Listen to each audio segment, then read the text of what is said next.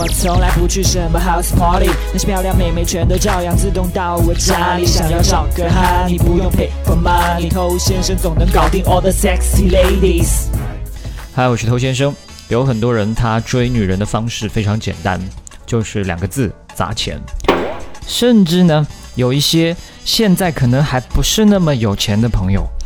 他也在期待我某一天一夜暴富，然后用这种简单粗暴的方式砸他。这个可是这件事情真的是对的吗？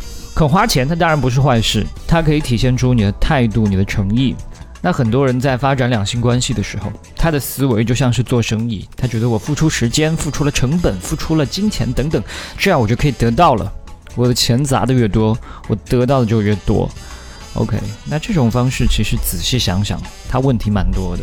我们先来讲一讲，就是那些所谓的砸钱，为这个女生买了各种名牌、各种包包，出国旅行，然后住五星级的酒店等等。这在很多人的眼里，觉得就是花了很多钱了。可是你有没有想过，这些开销对于这个花钱的来说，可能只是一个普通水平的消费。他只是在用他收入的百分之一、千分之一花在了追求女人上。这能叫砸钱吗？这只不过是一个正常消费。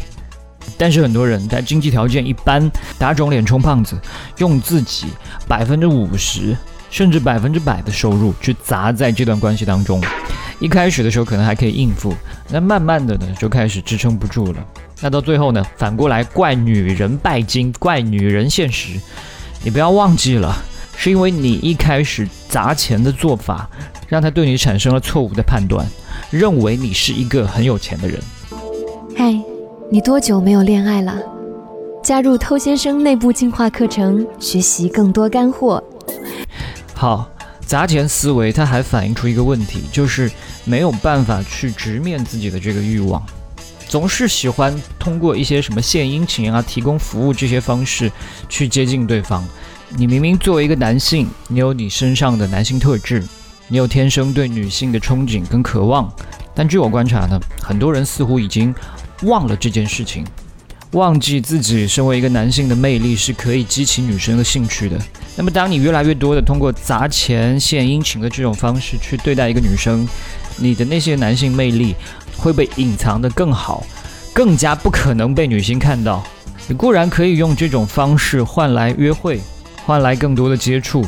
但这些都是因为钱，而且砸来的人呢，往往都是拜金的人。当他遇到一个家底比你更厚、花钱更大方的金主，他就会另攀高枝了。所以第二点，我想提醒你的是，越没有魅力的人，越会喜欢通过砸钱这种方式对女生进行补偿。那这种方式用的越多呢，越会影响到你的魅力。我们在开头说了，很多人呢，他觉得谈恋爱就像是做生意。那你既然是生意，他就会。有赚有亏，那当然在付出的时候，他可能会讲，只要对方开心，我的付出都是无怨无悔的。可是从人性的角度来说，你付出了金钱的成本，你付出了时间的成本，你就是会开始情不自禁的期待回报啊。只要你没有获得自己期待的回报，或者感觉获得的回报不太对等，你自然就觉得亏了。有些人他砸了很多钱，最后连手都没有牵到，这样的案例比比皆是。如果你的心里面其实是会计较的，那你就不要在一开始的时候装的自己很豪迈。我们看到很多的社会新闻当中出现情侣大打出手，甚至都要闹到伤他性命的这种程度，大多数都是因为这种情绪所导致的。我为你付出这么多，你却跟我分手；老子花钱供着你，你却跟别人在一起，等等，心理不平衡，由爱生恨，才做出这种种种的极端反应。那这种斤斤计较的性格呢，是很难跟一个女人建立长期关系的。谁规定你花了钱就要跟你好好相处的？你如果要用生意的思维来看这段关系，你害怕最后承受不了这样的亏本损失，那你一开始就不应该这么大方啊！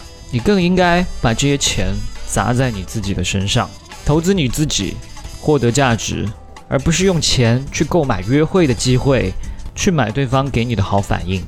好，我们今天就聊到这。如果你喜欢我的节目的话呢，欢迎关注订阅，以后在第一时间都可以听到我向你提供的价值。把节目分享给你身边的单身狗，就是对他最大的温柔。